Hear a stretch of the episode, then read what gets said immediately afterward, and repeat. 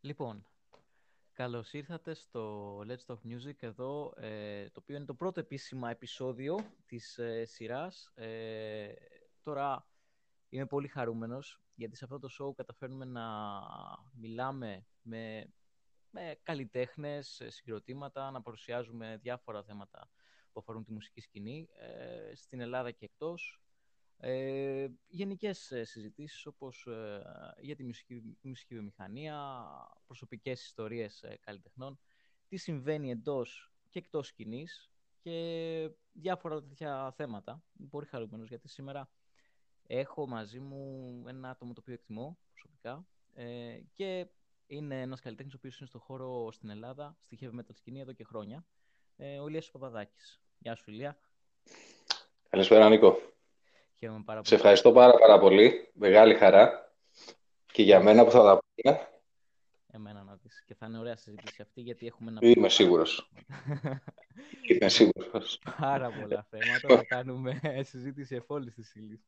Σίγουρα. λοιπόν, ε, Ηλία, ε, πρώτα απ' όλα θέλω να ξεκινήσουμε με το να μας πεις κάποια πράγματα για σένα, για τους ακροατές που δεν έχουν ε, ιδέα ποιος είσαι. Έτσι, okay, ναι. Πριν ξεκινήσουμε σε λεπτομέρειες, καταλαβαίνεις. Ναι, λοιπόν, ε, είμαι ο Λιάς Παπαδάκης, βασικός ε, συνθέτης, κιθαρίστας και παραγωγός της μπάντας Memorain. Η Memorain είναι ενεργή από το 1999 μέχρι και σήμερα. Έχουμε 9 κυκλοφορίες στο ενεργητικό μας. Το στυλ που κινούμαστε είναι το thrash speed metal, πιο πολύ που έχει να κάνει όμως με τον αμερικάνικο ήχο. Ε, είμαστε ενεργοί δισκογραφικά και όσο αφορά περιοδίες αρκετά χρόνια και συνεχίζουμε. Σωστό, σωστό. Αυτό, είναι... αυτό, αυτό σημαίνει πολλά χρόνια. Να σε πολλά χρόνια. Ναι. Από το 99 είπες. Το 99. Ναι, ναι, ναι. ναι. ναι. 2020. 99 ξεκίνησε η μπάντα με το πρώτο demo, το Until You Die, ε, και 2000 ήταν το Digital Crimes η πρώτη κυκλοφορία που, είχαμε, που βγάλαμε τότε. Wow. wow. Οπότε Ωραία, ωραία. Πάμε λίγο να εμβαθύνουμε σε αυτά, έχουμε πολλά να πούμε, έτσι, είναι μεγάλη πορεία. Ε, ας ξεκινήσουμε λίγο από την αρχή. Όταν λέω από την αρχή, από, το... από τη στιγμή που ξεκίνησε. Έτσι, είσαι ιδρυτικό μέλος, είσαι ιδρυτικό μέλος των Memory, έτσι. Ναι, ναι. Ωραία. Καλά ε, πάμε να κάνουμε μια αναδρομή στο παρελθόν. Πώς ξεκίνησε αυτή η ιστορία και πότε; Δηλαδή ακριβώς θυμάσαι τη στιγμή που ξεκίνησε και είπες ρε παιδί μου τώρα το ξεκινάμε. Ε, Ακριβώς όχι, δεν μπορώ να το θυμηθώ αυτό τόσα χρόνια πίσω. Αλλά πάντα θυμάμαι τον εαυτό μου, ναι, θυμάμαι τον εαυτό μου από το σχολείο ακόμα, Λύκειο, ε, να ανακατεύομαι τότε με σχολικές μπάντες, με εμφανίσεις στο σχολείο, με τέτοια κατάσταση. Είχα κάποια, κάποιες μουσικές σπουδές από πολύ μικρός, γιατί έκανα κάποιες σπουδές στο πιάνο και αυτά. Δηλαδή πάντα ήμουνα μες στη μουσική. Ε, δεν ξέρω εγώ να ναι, πάντα, πάντα υπήρχε αυτό το πράγμα και ήμουν ενεργός με κάποια μπάντα από το σχολείο, από πιο πριν. Ε, η μόνη παύση ήταν μόνο την περίοδο που είχα πάει στρατό. Ναι, που ναι, μετά, το, ναι, μετά το στρατό ή, ή, ήθελα να ξαναξεκινήσω κάποια μπάντα στο στήλο όπως ήταν εποχή σχολείου ή σαν φοιτητές που είχαμε. Ε, και έτσι ξεκίνησε η όλη φάση με τους Memorain. Δηλαδή κάτι σαν πιο πολύ ανάγκη να παίξουμε μουσική. Ας πούμε, να παίξω, να γουστάρω, να μοιραστώ αυτό που θέλω. Μπράβο, αυτό ακριβώς. Ναι. Ε, δηλαδή πιο πολύ ξεκίνησε έτσι, ε, χωρίς να υπάρχει απόλυτα κάτι στο μυαλό, κάτι να... Ε, ούτε καν στόχος. Απλά η ανάγκη να παίξουμε κάποια κομμάτια διασκευές, να αρχίσουμε να γράφουμε κάποιο δικό μας υλικό, ίσως καμιά εμφάνιση, ε, πολύ στο, χα... στο χαλαρό. Αυτό ακριβώς τώρα που λες, θα σε ρώταγα αμέσως μετά. Α, okay. αν, mm-hmm. αν, αν αυτό το εγχείρημα της μπάντας ε, σε κάλυπτε και ήθελες να δώσεις όλου το είναι. Τι ήταν αυτό; Μου, μου απάντησες τώρα ότι ήταν δηλαδή αυτό που σου βγαίνει από μέσα σου, ρε παιδί μου. Ήταν ναι. Κάτι... Κοίτα, η μουσική, η μουσική γενικά είναι ένα μικρόβιο που σε τρώει. Έτσι, έτσι. ε, και δεν σταματάει ποτέ. Και αν μπεις σε μικρή ηλικία, μετά δύσκολο να το αποβάλεις. Δεν γίνεται. Αυτό είναι η μεγάλη αλήθεια. Ε, και κάποιες φορές, όσο και να. Σίγουρα βάζεις στόχους. Ε, ότι θες να το πας αυτό το πράγμα πιο μακριά, να το δουλέψεις κι άλλο. Αλλά κάποιες φορές σε οδηγεί και μόνο του ε, μετά από ένα σημείο γίνεται σαν ένα ακόμα μέλος της ομάδας αυτής που δίνει από μόνο του την κατεύθυνση. Ε, και αυτό συντηρείται μέσα από τις ανάγκες των μελών. Αυτό, για να αυτό, αυτό, αυτό ναι. που λες τώρα είναι πολύ σημαντικό, γιατί πολλές φορές ξέρω πολλούς ανθρώπους που εντάξει, έχουν το μικρόβιο μέσα τους, ρε παιδί μου. Ε, θελουν να βγάλουν αυτό που μπορούν, αλλά μπορεί να μην έχει τύχει να έχουν είτε τη στήριξη ε, από ανθρώπους γύρω τους, είτε το περιβάλλον να μην είναι αυτό που πρέπει να είναι, ε, είτε ακόμα, ακόμα να μην έχουν βρει και τα άτομα τα οποία να μπορούν να το, ε, να το μεταφέρουν αυτό το πράγμα μαζί τους. Ναι. Να είναι κομμάτι του, καταλαβες. Να είναι δηλαδή να είναι μια ορισμός της μπάντας που λέμε. Να βρουν τα ναι. άτομα που θέλουν για να ταιριάξουν στο ίδιο mindset. Κοίτα, γενικά η ελληνική πραγματικότητα αυτό το κάνει δύσκολο. Ναι. Οι συνθήκες, ε, η νοοτροπία που υπάρχει στην Ελλάδα για τη μουσική το κάνει δύσκολο. Ε, άρα αυτό περνάει και στους ανθρώπους ε, και στο ακροατήριο γενικά, αλλά και στους μουσικούς και επίσης η γεωγραφική θέση της χώρας το κάνει ακόμα πιο δύσκολο. Ε, Δυστυχώς οι ελληνικές μπάντες, ενώ δεν έχουν να ζηλέψουν τίποτα από τους μουσικούς στο εξωτερικό, απολύτως τίποτα. Ούτε έχουν να ζηλέψουν τίποτα από τους σχολές στο εξωτερικό, ούτε από τα στούντιο ηχογραφήσεων. Ναι, ναι. Ε, τα πάντα έχουμε. Και ανθρώπους έχουμε σε όλα του τομείς και ταλέντο έχουμε και τα πάντα έχουμε. Απλά η εμπορική μουσική, η pop μουσική που στην Ελλάδα είναι λίγο αυτό το μπαστάρδεμα pop με σκυλάδικο, όπως τουλάχιστον επιτρέψτε μου να το λέω εγώ.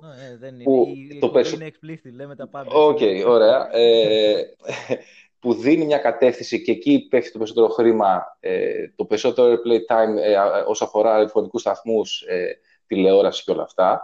Και αν βάλεις και τη γραφική θέση της χώρας, που φαντάσου μια γερμανική μπάντα θα περιοδεύσει στη Γαλλία, στην Ιταλία, στην Ελβετία, στην Αυστρία, στις, σε γύρω χώρες. Εμείς δυστυχώς, λόγω της γραφικής θέσης, οι χώρες που έχουμε να κάνουμε δεν είναι τόσο μουσικά ανεπτυγμένες στο metal όπως θα είναι κάποιες άλλες κεντρικές ευρωπαϊκές χώρες, οι σκανδιναβικές ή η Μεγάλη Βρετανία. Άρα, αυτόματα, αν θέλω εγώ να κάνω μια περιοδία στη Γερμανία ή στην Κεντρική Ευρώπη γενικά, στη Γαλλία, σε οποιαδήποτε. Είναι μεγάλο χώτα. Ακριβώς, με μια μεγάλη αγορά. Ε, αυτόματα ο προπολογισμός που, που πρέπει να έχω είναι ίσως και τριπλάσιος ή τετραπλάσιος από μια γερμανική μπάντα, η γαλλική μπάντα, η αυστριακή μπάντα. Ε, αν το βάλεις αυτό τώρα, την οτροπία με τη μόδα συν τη γραφική θέση της χώρας, δημιουργεί τεράστια προβλήματα σε κάποιον που θέλει να ξεκινήσει να παίζει σε αυτό το είδος. Ναι, δεν είναι κάτι όμως που δεν ξεπερνιέται. Μην το πάμε στο άλλο άκρο, μην γίνουμε απεσιόδοξοι. Ε, με θέληση, με δουλειά και όρεξη, όλα τα ξεπερνάμε. Και Άρα και αυτό. Και αυτό που λέμε, να έχεις βρει και άτομα που πιστεύουν το ίδιο πράγμα. Ακριβώς. Ε, γουστάρουν το ίδιο πράγμα και πάνε μπροστά. Mm-hmm. Και λέω, έρχεται, έρχεται τη στιγμή που φτιάχνει το πρώτο line-up της πάντας. Mm-hmm. Ξέρεις, ρε παιδί μου, ότι ήταν, σωστή, ε, ότι ήταν σωστά άτομα στην τότε στιγμή, έτσι. Γιατί... Είπες στην αρχή κουβέντα στην τότε στιγμή. Στην τότε στιγμή, έτσι, ε, βέβαια. Ναι. Κοίτα, ε, θυμάμαι ε, έτσι και από ό,τι δηλαδή μπορώ να θυμηθώ. Ε, ε, πιο πολύ είχα απευθυνθεί τότε σε φίλους που παίζαμε μαζί ε, στο σχολείο. Ναι, ναι, ε, ναι. τότε ήταν ο μοναδικός κύκλος που είχα που μπορούσα να κινηθώ. Ναι. Ναι. Που βέβαια αυτό από ό,τι κατάλαβα προχωρώντας είχε μενομηνία λήξεως. Ε, δεν μπορούσε να στάθει δηλαδή όταν άρχισε η μπάντα να ανεβαίνουν οι απαιτήσεις. Δηλαδή μπορούσαν να το στηρίξουν τότε αυτά τα παιδιά για τα δύο πρώτα άλμπουμ. Mm-hmm. Αλλά στο τρίτο που ήθελα εγώ να κάνω την υπέρβαση και να πάμε σε μια μεγάλη εταιρεία, γιατί τότε ήμασταν σε μια μικρή ελληνική ανεξάρτητη την NMC, δεν νομίζω καν να υπάρχει πια. Ε, και τότε, ήθελα τότε εγώ να κάνω την υπέρβαση με την μπάντα. Ήξερα ότι αυτά τα άτομα δυστυχώς δεν μπορούν να ακολουθήσουν. Α, τότε δεν κατάλαβες ότι ήταν ας πούμε μέχρι εκεί, πάω για να εξελίξω ναι. μουσικά, πάω ε, να βρω κάτι. ναι, δυστυχώς. Είναι, είναι αυτό το πρόβλημα δηλαδή, ότι ε, αρχίζουν μετά, βλέπουν κάποιες τι δυσκολίες, έχουν δυστυχώς πάρα πολύ μια λαθασμένη εικόνα που βλέπουν από τώρα, ας πούμε, το YouTube, παλιά από τα DVD, ας πούμε, δεν υπήρχε το YouTube όταν αρχές 2000 που σου λέω. Έχουν μια πολύ λαθασμένη εικόνα για το πώς λειτουργούν οι μπάντες. Δηλαδή βλέπουν μόνο τη βιτρίνα, όχι το πίσω την εμφάνιση, Όταν... το... το αποτέλεσμα. Δεν είναι έτσι. Ακριβώς. Βλέπουμε δεν είναι έτσι. Αυτό σημαίνει... Για να γίνει αυτό το πράγμα που βλέπεις σε ένα DVD, στο YouTube, σε κάποια περιοδία, σε κάποιες ηχογραφήσεις, σε κάποιες εμφανίσεις, έχει μια δουλειά από πίσω. Αυτό σπάνια, ειδικά εκείνη την περίοδο που δεν υπήρχε το ίντερνετ τόσο ανεπτυγμένο, δεν το ξέραμε, δεν το βλέπαμε, το ανακαλύπταμε μόνοι μας σιγά σιγά. Ναι, ναι. Λοιπόν, κάποιοι τα αντέχανε, κάποιοι δεν τα αντέχανε. Ε, άρα εκεί πέρα, όταν πας να κάνεις το επόμενο βήμα, δηλαδή να το βγάλεις αυτό το πράγμα λίγο παραέξω, εκεί αναγκαστικά γίνεται ένα ξεκαθάρισμα. Κάποιοι αντέχουν, κάποιοι δεν αντέχουν. Πρέπει να πούμε σε αυτό το σημείο το παρασκήνιο είναι το πιο σημαντικό σε μια μπάντα. Δηλαδή το πώς θα από τις πρόβες μέχρι το γράψιμο, ναι. μέχρι την, ε, όλη, ε, το όλο σκηνικό της ηχογράφησης και το να περνάς mm ώρες, με ώρες, πολλές στο στούντιο. Mm-hmm. Είτε είναι προβάδικο, είτε είναι ηχογράφηση, είτε οτιδήποτε. Εκεί είναι το θέμα. Να κολλάς, να δένεσαι, να προχωράς και εκεί καταλαβαίνεις και με τον άλλον αν δένεις ή όχι. Δεν είναι αυτό που λες, δεν είναι βιτρίνα ότι βγαίνουμε για ένα live. Όχι, δεν είναι μόνο αυτό. Και ειδικά σε μια κατάσταση που δεν σε ενώνει ε, ούτε το χρήμα, ούτε η δόξα, ούτε τίποτα από αυτά. Σε ενώνει απλά η αγάπη για να παίξεις μουσική. Ναι, ναι. Ε, αυτό έχει ένα ωραίο ρομαντισμό, ένα, έναν αυτορμητισμό, ένα, έτσι, μια παιδική αθότητα.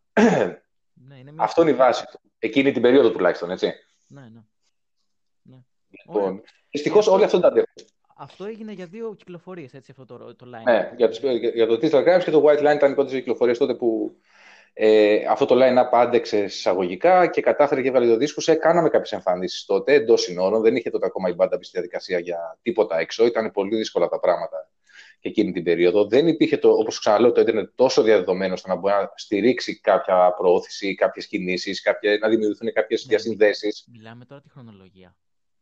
Μιλάμε Αυτό σου μιλάω τώρα το 1999 2003. Μιλάμε τώρα τότε χρονολογιακά. Δεν ε, υπήρχε τέτοια, τέτοιου είδους προώθηση. Όχι, όχι, τίποτα. Εγώ θυμάμαι δηλαδή τις εταιρείες τότε που στέλναμε για συνεργασίες ήταν το κλασικό φάκελο σε ένα CD μέσα, τυπωμένο βιογραφικό και μπορούσες να περιμένεις και δύο και τρεις μήνες ε, να πάρεις μια απάντηση θετική ή αρνητική.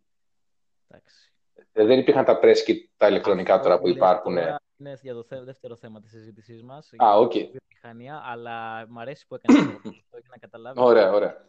Τα αφήνουμε για μετά. Ξέρεις, υπάρχει διαφορά σε αυτό που, Τεράστιο. που είναι. είναι μεγάλη ναι, ναι. Ε, ωραία, οπότε, μετά το, μίλησε μου λίγο για τη ζωή μετά τους δύο πρώτους δίσκους. Πότε έγινε, πώς ήταν η συνέχεια από, αυτό, από αυτές τις κυκλοφορίες και τι άλλαξε. Δηλαδή, πώς βρήκες, ας πούμε, τα άτομα τα οποία είπες θα, θα, θα είναι για το παραπάνω βήμα και συνέχισες αυτό που συνέχισες στην τελική; Ε, όταν πια ξέρεις τους στόχους που έχεις, όταν πια ξέρεις τι θες να κυνηγήσεις, είναι πολύ πιο εύκολο να απευθυνθείς σε κάποιους πιο συγκεκριμένα Ε, εκείνη την περίοδο θυμάμαι, είχαν γίνει, είχαν γίνει κάποιες αλλαγές στο line-up, αλλά ταυτόχρονα έψαχνα και για εταιρεία. Είχα, είχα ηχογραφήσει εισαγωγικά σχεδόν μόνος μου κάποια demo του, του δίσκου, του ρηγείου στο Asis. Ε, και ήθελα τότε να κάνουμε την υπέρβαση, γιατί είχε λήξει το συμβόλαιο με την NFC, να κοιτάξουμε από μια μεγαλύτερη εταιρεία, γιατί εκείνη την περίοδο ακόμα δισκογραφικά οι εταιρείες στηρίζανε πάρα πολύ καλά τις μπάντες. Και οικονομικά, αλλά και όσο αφορά την πρόθεση. Ε, γράψαμε κάποια demo, θυμάμαι. Ε, και τότε έκανα, θυμάμαι, τη μεγάλη υπέρβαση. Απευθύνθηκα στην EMI. Είχα στείλει τα demo τότε της μπάντας στην EMI. Που να σου πω την αλήθεια, δεν το περίμενα και θα γινόταν κάτι. Το έκανα πιο πολύ έτσι, σε μια. Έτσι, παιδική αθεότητα, να το πω έτσι. Ναι, δηλαδή ένα χαζό αυθορμητισμό. Που τελικά όμως πέτυχε.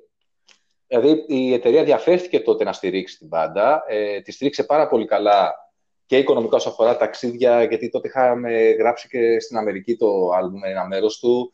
Ε, και όσο αφορά την προώθηση, τα πάντα. Είχαμε μια πολύ καλή συνεργασία για ένα χρονικό διάστημα τότε με τη συγκεκριμένη εταιρεία. Πάρα πολύ Ταυτό, ναι, ταυτόχρονα, επειδή πάντα είχα σαν όνειρο, να, να, δηλαδή, οπότε που ξεκίνησα να παίζω κιθάρα σαν πιτσιρικάς, δηλαδή τότε ήμουν από γυμνασίου, θυμάμαι ε, κάτι τέτοιο ήθελα να δουλέψω με κάποιους μουσικούς που θεωρούσα μεγάλους. Τότε που τους είχα αφήσει στο δωμάτιό μου, που τους θαύμαζα, που mm. με επηρεάσαν. Και είχα κάποιες καλές γνωριμίες με κάποιο management στον Καναδά, στο Vancouver συγκεκριμένα, mm-hmm. που τύχαινε να ξέρει το συγχωρεμένο τότε τον Nick Menza, που έπαιζε στο Megadeth. Μεγάλη φυσιονομία. Ε, τεράστιος μουσικός, ναι. ε, ό,τι και να πούνε λίγα για αυτόν τον άνθρωπο. Ναι. Είμαι πολύ στεναχωρημένος που δυστυχώς δεν είναι πια μαζί μας. Ναι, ναι, ναι. Ε, στη ζωή. Είναι, πραγματικά είναι κάτι πάρα πολύ λυπηρό. Anyway, ε, και θυμάμαι... Λείπει αυτός ο τύπος ε, καλλιτέχνης. Λείπει από Αυτό, αυτό είναι αλήθεια. Ε, είχα πηγαίνει με το manager που λες και είχα στείλει κάποιο υλικό ε, και είχα πει, οκ, ε, αν τον ενδιαφέρει, υπάρχει αυτή η εταιρεία από πίσω που μπορεί να το στηρίξει, αν τον ενδιαφέρει να συνεργαστούμε σε κάποια τραγούδια τουλάχιστον. Άκουσε το υλικό τότε, θυμάμαι ο Νίκ. Ε, το είδες, ας πούμε. Δεν σε άκουσα, συγγνώμη. Σαν project το είδες τότε, δηλαδή, αν μπορούσε να μπει μέσα στο project σου. Ε, το, το, ναι, ε, στην ουσία να συμμετέχει σαν ένα είδος ε, guest. Όχι ναι, σαν κανονικό μέλο ναι, ναι. ή οτιδήποτε άλλο. Ε, του, αρέ, του άρεσε πάρα πολύ το υλικό και θυμάμαι τότε, επειδή δεν είχα βρει ακόμα και drummer, δεν είχα στο μυαλό μου να πω στον Νίκ τότε να παίξει όλο το δίσκο. Ε, το άστο το υλικό και, μου λέει, και παίρνω την απάντηση κατευθείαν από τον ίδιο μετά από κάποιο καιρό ε, και λέει: Εμένα με ενδιαφέρει να παίξω και σε όλο το δίσκο. Έλα ρε εσύ τώρα. ναι, έτσι είχε γίνει. τώρα. Ε, σε αυτή την περίπτωση καταλαβαίνεις ότι από μεριάς μου ε, το ναι ήταν ένα τεράστιο ναι. Τι τώρα. Με τεράστια χαρά και ε, ήταν μεγάλη τιμή για μένα αυτό. Δηλαδή, εγώ μεγάλωσα με τη συγκεκριμένη πάντα. Είναι η βασική μου επιρροή. Είναι ο μεγάλος μου μουσικός έρωτας. Ναι, ναι. Ε... Θα πω και εμένα, αλλά. αλλά είδε πω τυχαίνει καμιά φορά όμως. Εντάξει. Ναι. Πώς πήρες την απάντηση και πώς ένιωσες εκείνη την ώρα; Δηλαδή, πήρες την απάντηση και τρελάθηκες, έτσι, προφανώς. Ναι, ναι. Βέβαια. Είχες την ε, αφήσει στον τοίχο, ξέρω εγώ. Ακριβώς. Βέβαια, ε, ε, να πω αυτό που το ξέρατε πριν, στο White Line είχαμε συνεργαστεί ήδη με ένα κάποιο μεγάλο όνομα. Ε, τον James Murphy από τους Death Obituary. Ε, Ποιο άλλο έχει παίξει. Σοβαρά. ναι, δηλαδή στο, είχε απλά παίξει κάποια solo τότε, θυμάμαι, σε κάποια τραγούδια του δίσκου. Με τον James είχαμε έτσι. Μπράβο, ναι, είχαμε μια καλή έτσι, φιλία και δημιουργηθεί μέσα από αλληλογραφία, μέσα από κάτι τέτοια εκείνη την περίοδο, με κάποια έτσι, πρώτα emails και αυτά. Ε, και είχε, είχε, είχε, κάνει μια εμφάνιση τότε στο. είχε γράψει και 4-5 solo, θυμάμαι, στο White Line το, όταν είχε βγει το 2003. Ε, κάτι παρόμοιο είχα στο μυαλό μου με τον Νίκ. Δηλαδή δεν το περίμενα ότι θα γίνει κάτι. Ότι θα γίνει τόσο μεγάλη η έκταση. Δηλαδή το να μπει στο στούντιο και να παίξει μαζί σας, ξέρω ναι. Ε, το, Ακριβώς. Τότε είχαμε και την υποστήριξη σε ΕΜΑΙ, αλλά μπορούσα και εγώ να ταξιδέψω στην Αμερική. Πρώτη φορά θυμάμαι ήταν πήγα για να γράψουμε εκεί πέρα το δίσκο, γιατί λόγω δικών του υποχρεώσεων άλλων ήταν δύσκολο να ταξιδέψει εδώ στην Ελλάδα για μεγάλο ναι. χρονικό διάστημα. Άρα ε, μετακινήθηκα εγώ τότε εκεί πέρα. Ε, Όπως είπα, είχα και τη στήριξη εταιρείας, άρα ήταν πολύ πιο εύκολα τα πράγματα οικονομικά να γίνουν. Ωραίο. έκατσα εκεί πέρα ένα χρονικό διάστημα, γράψαμε τα μέρη του, γράψαμε κάποια ακόμα, κάποιες κιθάρες και γύρισα πίσω εδώ πέρα και τελειώσαμε τον υπόλοιπο δίσκο. Που βγήκε μετά, θυμάμαι, το 2006. Ναι, 2006. Ναι, 6, ναι, OK. Okay. Ψυχολογία θα με βοηθάς λιγάκι, γιατί... Ναι, ναι, όχι, εντάξει. ε, κοίταξε, αυτά τα, επειδή και εγώ ξέρεις πάρα πολύ έτσι, καλά, ότι γουστάρω, γουστάρω την όλη φάση και σε εκτιμώ σαν καλλιτέχνη και έχω ακούσει τις κυκλοφορίες σου. Τώρα, γιατί με τις ημερομηνίες και εγώ δεν τα πάω πολύ καλά, αλλά αυτό το θυμάμαι γιατί είναι από τα CD που okay. είχα πάρει εγώ ίδιος και... Α, ναι. ναι, ναι, ναι, ξεκάθαρα. Οπότε τη ημερομηνία θυμάμαι, ναι, ναι. Ωραία, ωραία. Ε, Εντάξει. Και μου είχε κάνει εντύπωση αυτό με το Μέντσα, δηλαδή, ρε φίλε, λέω... Πίστεψε και εμένα τότε. Πόσο άριστος πρέπει να είναι ένας καλλιτέχνης τέτοιου βεληνικούς για να λάβει ένα project, να αναλάβει ένα project ε, και να πει, ξέρεις αυτό που είπες εσύ τώρα, εγώ δεν ήξερα ότι ε, τον ήθελες για ένα project, ρε παιδί μου, για κάποια κομμάτια ή να κάνει guest, ας πούμε. Ναι, ναι, όχι, έτσι είχε ξεκινήσει η κουβέντα. Και να, να σου θυμίσω εκείνη την περίοδο ήταν μόλις είχαν επανενωθεί Megadeth ε, ναι, και ε, τέσσερα, δηλαδή είχαν ξαναξεκινήσει πάλι και υπήρχαν συζητήσεις να ξαναμπεί ο Μέζαντο στην πάντα. Άρα δηλαδή ήταν ήδη, είχε ήδη μια κατεύθυνση κάπου ας πούμε, να κάνει κάποια πράγματα. Ναι, ναι. Ε, αλλά παρόλα αυτά είχε, ήθελε να βρει το χρόνο να δουλέψει και μαζί μου. Και αυτό για μένα το θεώρησα τεράστια τιμή. Ε, είσαι καλά, δηλαδή. Και μόνο που μου το λες σε μένα αυτή τη στιγμή και λέω ένας τέτοιος καλλιτέχνης ε, να συμπεριφέρεται έτσι είναι ε, πραγματικά πανέμορφο για τη μουσική. Γιατί αυτό αυτός είναι ο καλλιτέχνης με τον όρο του καλλιτέχνη που δίνει mm-hmm. ε, βάρος στη μουσική, στην έννοια μουσική. Ναι. Του αρέσει ένα project, του αρέσει η μουσική αυτή που ακούει και θα μπει μέσα να το δουλέψει. Και δεν τον νοιάζει αν είναι Memory, αν είναι Megadeth, αν είναι δεν ξέρω εγώ τι. Το νοιάζει η μουσική. Και αυτό είναι πολύ Εντάξει, ναι. Κοίτα, όταν έχεις κάνει ένα κύκλο Α σαν μουσικός, είσαι χορτασμένος σε, σε όλους τους τομείς. Ε, μετά μπορείς, αν ήταν πολύ πιο εύκολα να λειτουργήσεις πιο ελεύθερος και να απολαύσεις κάποια πράγματα που θέλεις, όποια και αν είναι αυτά. Ναι, ναι. ναι. Ε, γιατί... Ήταν, ήταν πραγματικά μεγάλο σχολείο για μένα αυτή. Αυτές οι ηχογραφήσεις ήταν πραγματικά ένα τεράστιο σχολείο. Ε, γιατί είχα, ε, είχα σπουδάσει ηχοληψία μετά το Λύκειο. Ε, άρα το να ε, δουλεύω με τον άνθρωπο ε, στην πατρίδα του, ε, στο στούντιο που είχε το δικό του, που ήταν πλήρως εξοπλισμένο, ε, που είχε δουλέψει με ένα από του μεγαλύτερου παραγωγούς στο Blind, το Max Norman, ας πούμε, που έχει δουλέψει με Megadeth, ναι, ναι, με Ozzy, ναι, με Savatage. Πολλές παραγωγές, βέβαια. Πολλές παραγωγές. Μπράβο. Και να το ρωτάω πράγματα, ας πούμε, OK, με το Max τι κάνετε εκεί, τι κάνετε εδώ, σε αυτά τα τύμπανα, σε αυτά τις κιθάρες, σε αυτά τον μπάσο, τις φωνές. Ήταν ταυτόχρονα, εκτός από τη δουλειά πούμε, που δούλευε πάνω σε δικά μου κομμάτια, τραγούδια, ήταν και ένα τεράστιο σχολείο στο να μάθω κάποια πράγματα και σαν ηχολήπτης και παραγωγός. Ε, ήταν πραγματικά κάτι απίστευτο. Ναι, ναι, ναι. Δεν μπορώ, μόνο να το φανταστώ μπορώ. Δεν μπορώ να πω στη Ακόμα έχω στο, αν δεν το ζήσει κάποιος, δεν μπορεί να το καταλάβει. Είναι, είναι, είναι, είναι μεγάλο. Μια εποχή που όλο αυτό το πράγμα με το ίντερνετ δεν υπήρχε. Δηλαδή να μπεις μέσα και να ψάξεις και να βρεις ε, πράγματα, συνεντεύξεις ε, παραγωγών ή μουσικών ε, γνωστών ας πούμε, που να σου αναλύουν κάποια τεχνικά θέματα που τώρα υπάρχουν χιλιάδες site. Ένας πολίτης παραγωγός, νέος παραγωγός μπορεί να διαβάσει και να δει πέντε πράγματα από βίντεο. Μέχρι... Δεν το κάνει πιο σημαντικό. Αυτό δεν το κάνει πιο αγνό. Αυτό δεν το κάνει πιο. Ε, πιο σημαντικό δεν θα το πω το κάνει, γιατί σημασία μετά στο τέλο έχει γνώση. Τώρα θα την πάρεις κατευθείαν, ας πούμε, face to face από την πηγή ή κάποιο βίντεο για μένα δεν έχει τόσο μεγάλη σημασία. Σημαντικό μέσα σου. Δηλαδή... Μέσα μου, ναι, αυτό θέλω να σου πω. Ότι το κάνει πολύ πιο αγνό, ε, ικανοποιεί μια παιδική, ε, νεανική επιθυμία που μπορείς να έχει, ας πούμε, αν ακούσει τη μουσική αυτή από πολύ μικρός. Αυτό το κομμάτι, ναι, ε, το ικανοποιεί αφάνταστα. Ναι, ναι, δεν ναι, μπορεί ναι, να το πάρεις ναι, αυτό από ένα βίντεο. Δεν, δεν, το, δεν, δεν, δεν, ναι. να, δεν συγκρίνεται αυτό. Δεν όχι, όχι, όχι, όχι. τίποτα, όχι καθόλου. Σίγουρα δεν συγκρίνεται. Σίγουρα αυτό δεν συγκρίνεται με τίποτα. Η διαδικασία ε... αυτή πόσο κράτησε στην Αμερική, δηλαδή, ε, πόσο ήσουν τότε εκεί; Περίπου. Πρέπει να κρατήσαν όλες, όλες οι χωραφίες συνολικά με τα πήγαινε ένα γεμάτο μήνα. Α, ήσουν ένα μήνα. Ναι, κράτησε σίγουρα ένα γεμάτο μήνα. Μια χαρά. Με πολλές ώρες. Δηλαδή, θυμάμαι, κλείναμε με τον Νίκ 17 ώρες την ημέρα στο στούντιο μέσα. Τι λες, ρε άνθρωπος. Ναι. Ε, ήταν απίστευτο. Δηλαδή, ο ύπνος ήταν ελάχιστος. Ε, δεν πρέπει κιόλας να βγει ούτε καν. Ε, πρέπει μέσα στο συνολικό σώμα και πρέπει να βγει ένα βράδυ έξω για, να, για ποτό φαγητό. Για το λόγο ότι είχα πέσει, ήταν περίοδος ήταν το Halloween και πρέπει, είχε, τα παιδιά ήταν. Όχι, ο, τότε σύζυγός ήταν έγκυος στο δεύτερο, ο γιος του μεγάλος ήταν 4-5 χρονών, δεν θυμάμαι κάπου εκεί. Και ήταν το Halloween και έπρεπε να το συνοδεύσει έξω στο αυτό το έθνο που έχουν το trick or treat, ας πούμε. Ε, τώρα έχει έρθει εδώ σιγά σιγά, έρχεται και. Ναι, ναι, εντάξει, ναι, σε λίγο θα. Καμιά εικοσαριά Ακριβώς, ναι, έχουμε το Halloween, σε λίγο. Εντάξει, είναι, έχει μείνει το Thanksgiving και το Independence Day, να είμαστε καλά. Ναι, εντάξει, έρχονται σιγά σιγά. Βλέπεις μετά από 20 χρόνια θα έρθουν και τα υπόλοιπα πράγματα. Ναι, είμαι σίγουρος. Είμαι, είμαι σίγουρος αυτό. Και η μουσική. Να δούμε αν θα έρθει και η μουσική αν θα γίνει έτσι πως είναι τόσο hot στην Αμερική, ας πούμε, αν θα έρθει εδώ, δεν ξέρω, δεν νομίζω, αλλά... Δεν νομίζω ότι αυτό το σκύλο pop αφήνει πολλά περιθώρια στην Ελλάδα. αυτό, αυτό είναι μεγάλη κουβέντα τώρα που λες, γιατί ε, και γενιές να αλλάξουν και γενιές να περάσουν, ε, είναι ρίζες αυτές, είναι πολύ μεγάλες. Ναι, δυστυχώς. Δυστυχώς, δυστυχώς. δυστυχώς. εντάξει, το...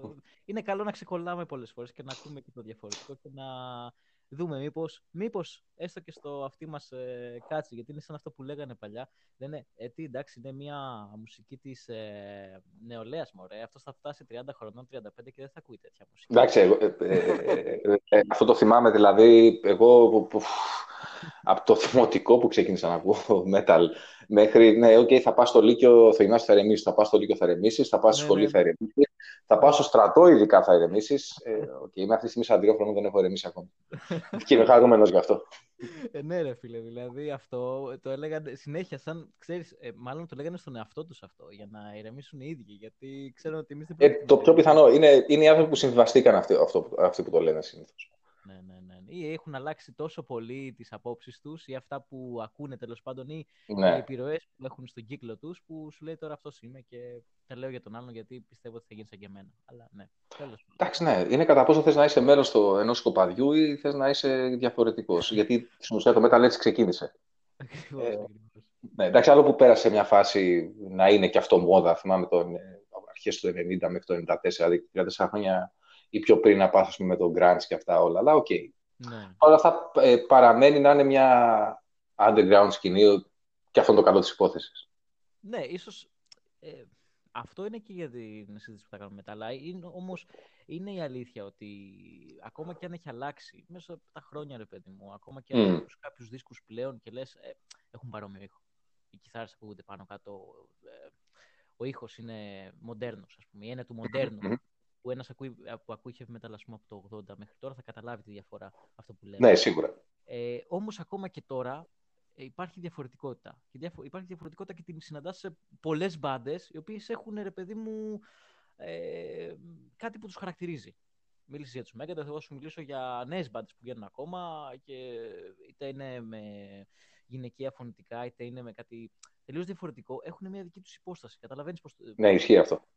Μα, ε, είναι μια από τις βασικές ομορφιές στο μεταλλαδί. Δηλαδή, αυτά τα παρακράτια που υπάρχουν μέσα από, ε, από το. κλασικό heavy metal μέχρι το ακραίο μπλάκα. Ε, υπάρχουν πολλά διαφορετικά πράγματα ανάλογα τη διάθεσή σου, ανάλογα το πώς αισθάνεσαι, το τι θες να κάνεις, το πώς θες να εκφραστείς. Ε, μπορείς να κινηθεί. Είναι κλειμένο είδος μόνο. Είναι, έχει ανοιχτεί το metal σε πάρα πολλούς ε, ε Δεν είναι αυτό που λες. Εντάξει, κοίτα, ε, σε αυτό είναι αλήθεια. Βέβαια, μην νομίζω ότι υποστηρίζω, υποστηρίζω και πάρα πολύ αυτό το μπαστάρδεμα μετά από ένα σημείο, γιατί γίνεται λίγο σαλάτα. Δηλαδή, για κάποια διάστημα θυμάμαι πούμε, στοιχεία ε, από. Δεν σου λέω τώρα για κάποιες συμφωνικές death metal bands, ας πούμε, όχι προς Θεού. Ε, αλλά θέλω να σου πω ότι μετά από ένα σημείο μην το κάνουμε και σαλάτα. Είχε γίνει, θυμάμαι, ε, στα μέσα του 2000 ένα περίεργο πράγμα σε σαλάτα. Αλλά όπως και να το κάνουμε, η σαλάτα είναι σαλάτα. Ε, δεν είναι το κύριος πιάτο που σε ενδιαφέρει. Ε, είναι ωραίο να ξέρεις ότι αυτό είναι thrash, αυτό είναι power metal, αυτό είναι heavy metal, αυτό είναι speed metal, αυτό είναι ναι, death ναι, metal, ναι, black metal. Τώρα, αν θα βάλεις κάποια στοιχεία άλλα πρόσθετα μέσα για να το μορφύνεις, για να δώσεις κάποια διαφορετικά συναισθήματα που θες, είναι ωραίο. Αλλά όχι να κρατήσουμε να είναι ένα είδος. Πρέπει να έχεις μια Να έχεις ένα χαρακτήρα, μια βάση. Ε, είπαμε, η σαλάτα είναι σαλάτα. Το κυρίω πιάτο είναι το κυρίω πιάτο, που αυτό είναι που κάνει τη διαφορά. Η σαλάτα είναι κάτι πρόσθετο. Συμφωνώ απίστευτα σε αυτό. Πάμε λίγο τώρα να πούμε. Ε, γίνεται όλο αυτό με τον Νίκ, ρε παιδί μου. Δένεται, ηχογραφείται το άλμπουμ. Έτσι, βγαίνει ο δίσκος έξω. Εκεί ήταν που ε, η μπάντα, ας πούμε, πήρε την ε, ανωδική πορεία, ας πούμε, σαν σε δημοτικότητα εννοώ, έτσι. Δηλαδή, α, σαν ε, άνοιξαν επιλογές για tour έξω ή κάτι τέτοιο. Ήτανε τότε; Όχι, τότε θα σου πω. Ε, άνοιξαν κάποια θέματα, μάλλον άνοιξαν κάποια πόρτε εκείνη την περίοδο. Ε, λίγο πιο πριν ε, είχε τύχει κιόλας ε, ένα κομμάτι δικό μας να το χρησιμοποιήσει το, η εκπομπή του Metal Hammer, το TV στο MATV, ναι. σαν σήμα. Άρα σκάσαν όλα αυτά περίπου την ίδια χρονιά μαζί και ήταν ένα πολύ καλό ε, έτσι, push για την μπάντα να ανέβει και να ακουστεί σε πάρα πολύ κόσμο. Τη Vigor, μεταξύ, να αναφέρουμε σε αυτό το σημείο, είναι instrumental κομμάτι, το οποίο Μπράβο, ναι. σπάει κεφάλια. Είναι πραγματικά πολύ δυνατό. ακόμα, και τώρα, ακόμα και τώρα, είναι 2006, 2006 κυκλοφορία, το ξαναλέμε. Ε, ναι. Σπάει κεφάλια. Το βάζεις και... Ναι, έχει κρατήσει. Αυτό το, περί... δεν το περίμενα καθόλου θα μπει τόσο πολύ στο μάντα αυτό. δηλαδή πίστευα θα κρατήσει κάνα δύο χρόνια και μετά θα το αντικαταστήσουν ή θα θα βαρεθούν ή οτιδήποτε άλλο. Τελικά δεν έγινε. Δηλαδή και σήμερα. Γι' αυτό. Ε, άμα, ήταν, άμα δεν ήταν. Άμα δεν γαμούσε, δεν θα έμενε. όχι, δεν μπορεί. Αλλά όχι, είχε ενδιαφέρον πραγματικά. Δηλαδή και όλη η φάση πώς έγινε με αυτό το κομμάτι, με το Χάκο τότε, όλη η διαδικασία αυτή. Ναι, ναι. Ήταν, είχε πλάκα και ήταν κάτι απίστευτο ενδιαφέρον και χαίρομαι πάρα πολύ που έχει κρατήσει από ναι. τότε μέχρι τώρα. Είναι ε, το κομμάτι. Δηλαδή είναι πάρα σε 15 χρόνια ας πούμε, το ίδιο σήμα. Απλά δηλαδή αλλάζει το γραφικό, το, η μουσική μένει ίδια. Έτσι, έτσι, έτσι, ναι, ναι, ναι. Τρομερό, τρομερό. Ε, μίλησε μου τότε, πότε ήταν η, η πρώτη φορά ρε παιδί μου, που άνοιξε ο χώρος για σας. Δηλαδή... Άργησε, ε, όσο βάζει περιοδίες άρχισε εκείνη την άρχισε. περίοδο. Γιατί στην ουσία με τον μπήκε από την ΕΜΑ το, το του Άσης ε, άρχισε, ενώ ξαφνικά η, όσο αφορά τα χρήματα, οι κάνουλε για τις εταιρείες ήταν ανοιχτές, ε, άρχισε το ίντερνετ να δυναμώνει. Ε, τότε όλα αυτά τα site ε, που διακινούσαν... Δηλαδή να ανοίγει, ας πούμε. δεν σ' άκουσα; Τότε άνοιξε δηλαδή το ίντερνετ να ανοίγει. Ε... Μπράβο, εκείνη την περίοδο που αρχίσαν τα, με τα downloads να πέφτουν οι πωλήσεις. Ε, Δυστυχώς οι δισκογραφίε δεν ήταν προετοιμασμένε.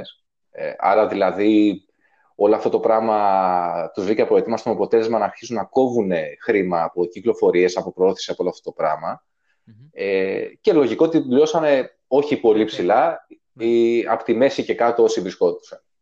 Ε, άρα για κάποιο χρονικό διάστημα, εκείνη την περίοδο ενώ είχαμε πολύ καλή όθηση από την κυκλοφορία της EMI, από το MAD και από όλα αυτά, δεν είχαμε δυνατότητα να βγούμε έξω. Mm. Εκτός συνόρων. Άρα δεν εξαργυρώσαμε απόλυτα το... Η επιταχύ ήταν την πρόθεση. Ναι, ναι, ήταν επιτυχία. Ήταν Εντάξει, OK, okay, ναι. Ε, προσπαθώ να αποφεύγω αυτές τις λέξεις. Ναι, ναι. Αλλά anyway. Ε, την, πρόθεση, ναι, την πρόθεση αυτή που είχαμε από την εταιρεία δεν μπορούσαμε να εξαργυρώσουμε όπως ε, θα μπορούσαμε κάτω από άλλες συνθήκες. Ναι. Άρα στην ουσία είναι λίγο στάσιμη αυτή η κατάσταση για κάποια χρόνια. Θυμάμαι για τρία ε, πριν να αποφασίσω να κάνω οτιδήποτε πάλι σωστά.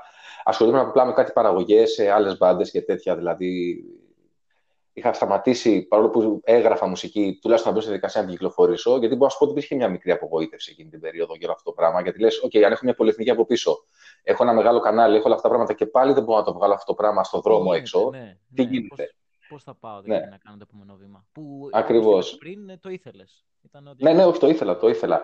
Άρα εκεί οδήγησε στην ουσία μια κατάσταση λίγο περίεργη όσο αφορά και το line-up που έχει η μπάντα τότε.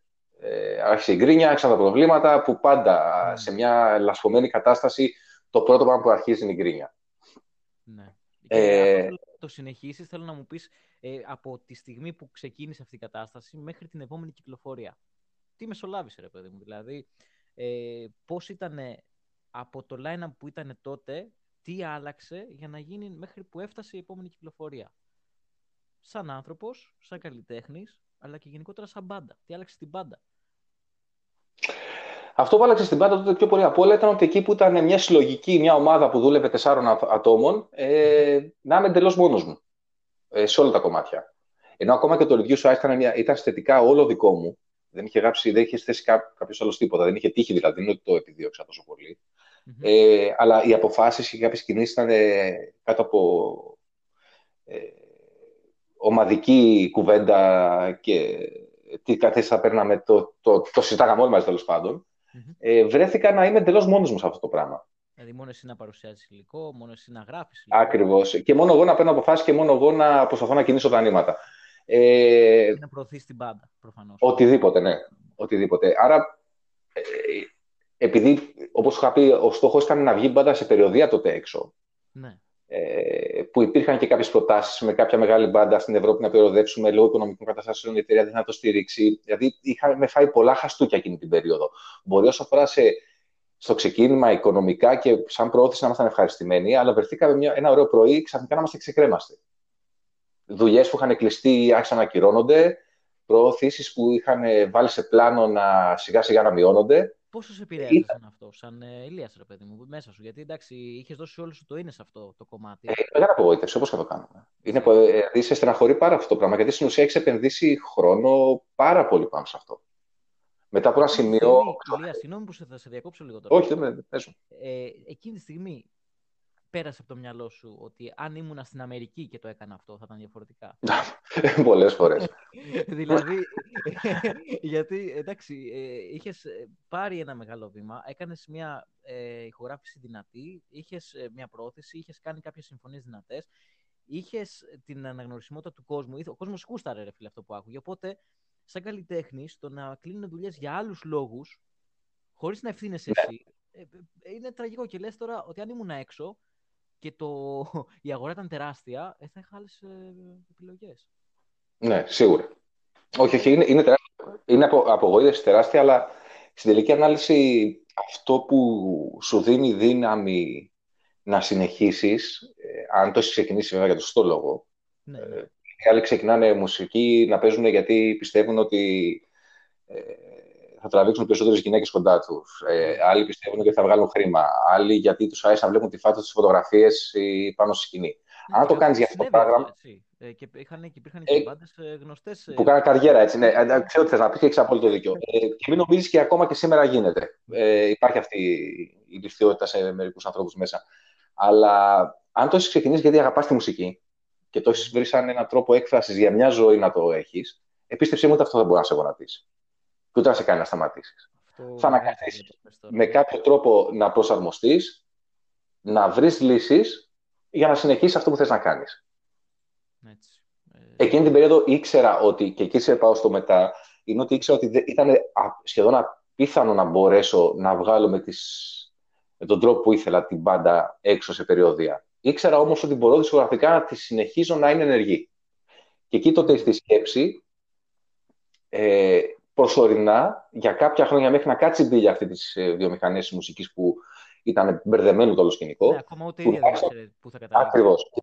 Ε, ήθελα τουλάχιστον με κάποιο τρόπο να κρατήσω την μπάντα ε, ζωντανή. Γιατί θυμάμαι, είχα μπει. ε, Το θυμάμαι αυτό τώρα, ε, το 8 πρέπει να ήταν. Ναι. Κάπου εκεί. Ε, κοιτούσα το, ένα αυτό το site που όλοι το ξέρουμε, ας πούμε, που ανακατευόμαστε με μπάντες, το Metal Archives, Μμμ. Και μπαίνω και βλέπω ότι έχουν γράψει ότι η μπάντα είναι πια διαλυμένη.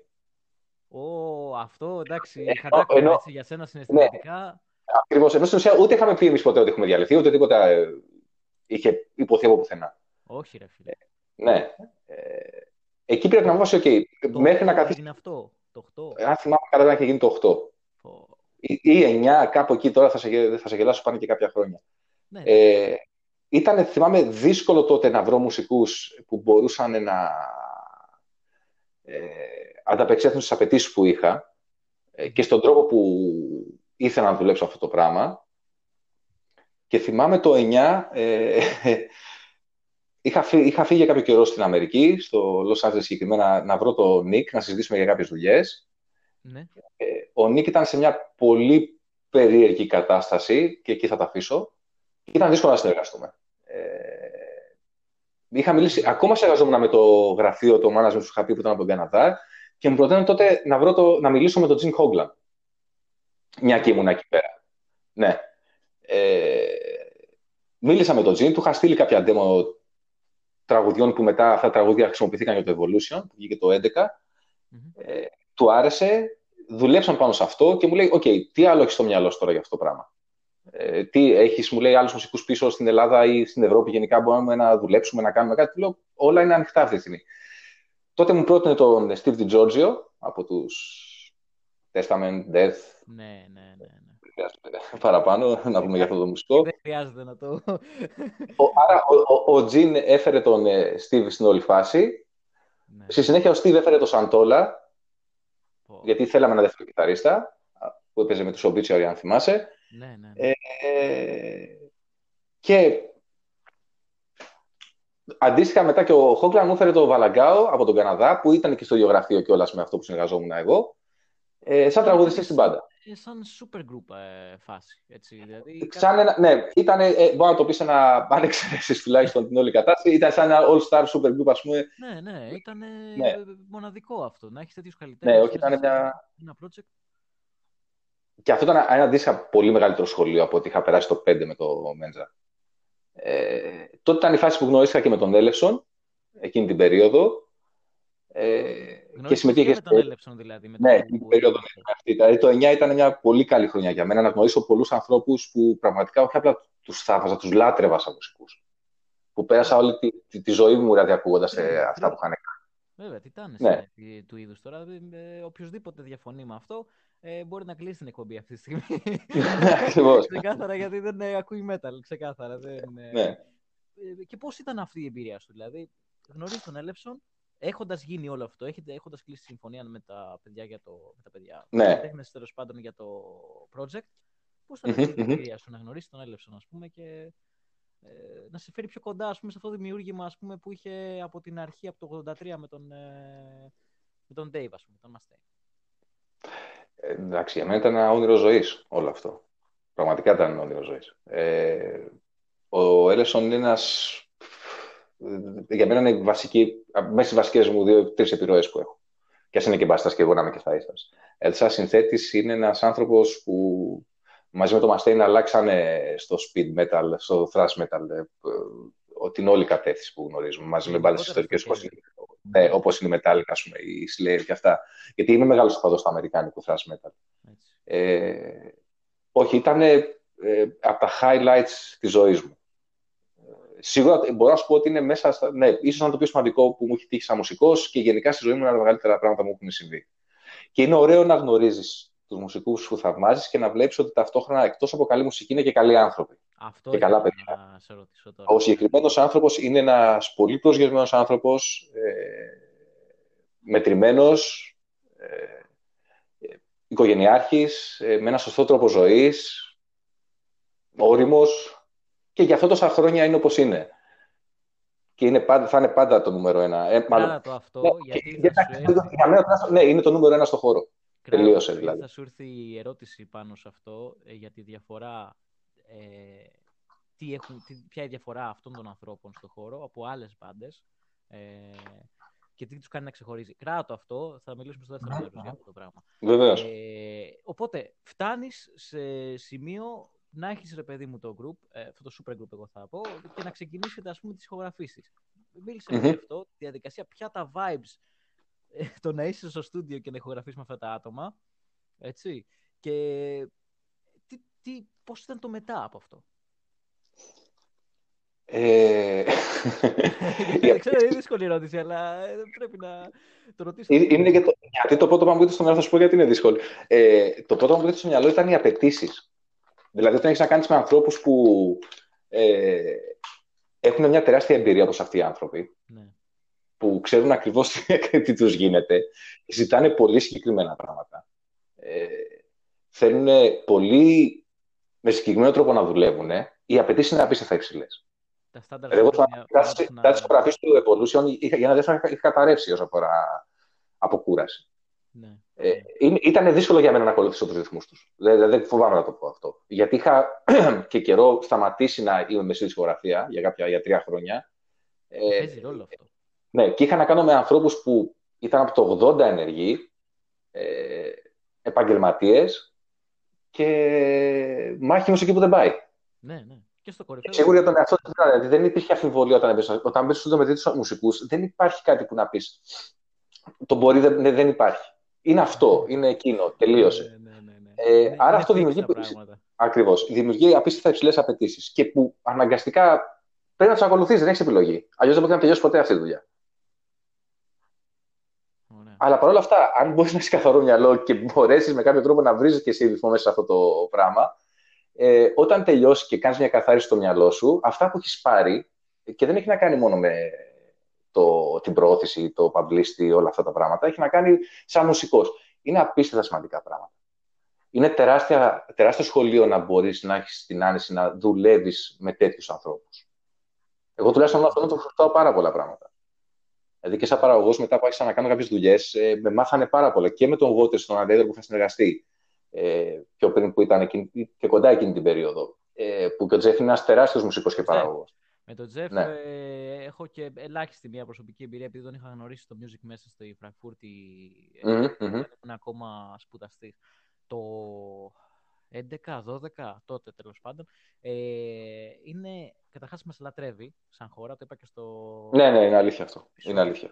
Μας λατρεύει. Με το που τίποτε είμαι από Ελλάδα, με έπιασε, έλα κοντά, έλα από πίσω, ξέρω εγώ, να τα πούμε, ξέρω εγώ, καθίσαμε, συζητήσαμε λίγο. Αυτό ε, δεν το κάνουν πολύ, ε, πολύ καλλιτέχνε τέτοιο επίπεδο. το όχι, όχι. Κόσμο, έτσι. όχι, ο Τζέφ πραγματικά αγαπάει τη χώρα μας, αγαπάει το ελληνικό κοινό και τον στηρίζουμε πάντα.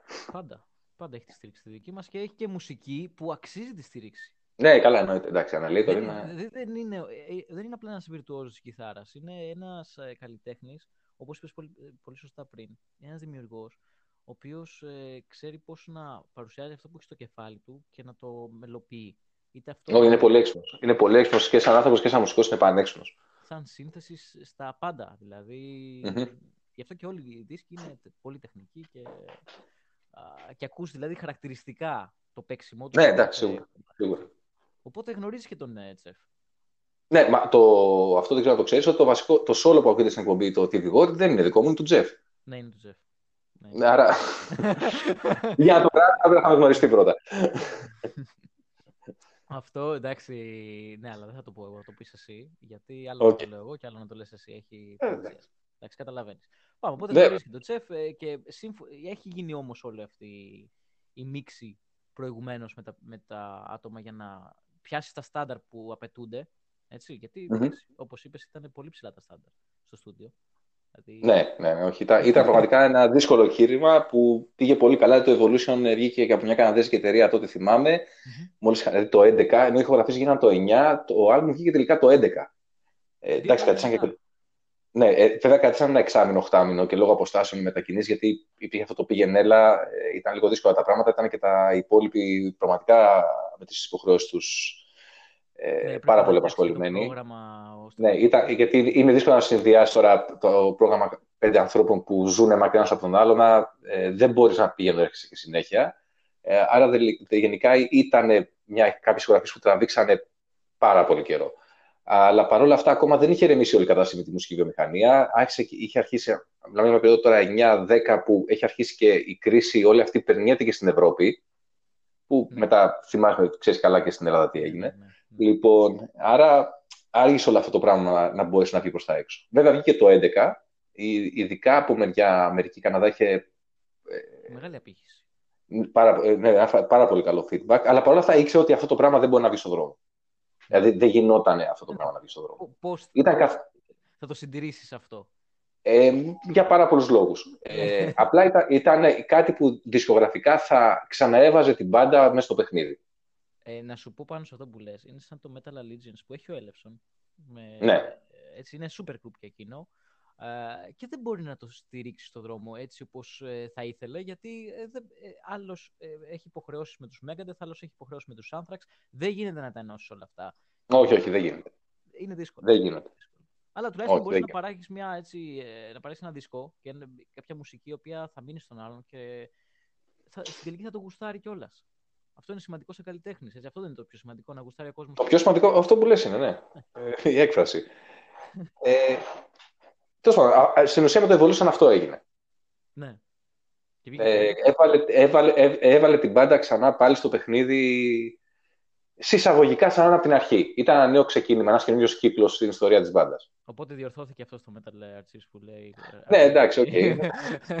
Λιγότερη έννοια μου να σου πω την αλήθεια, αλλά ε, ήταν κάτι που με ενοχλούσε.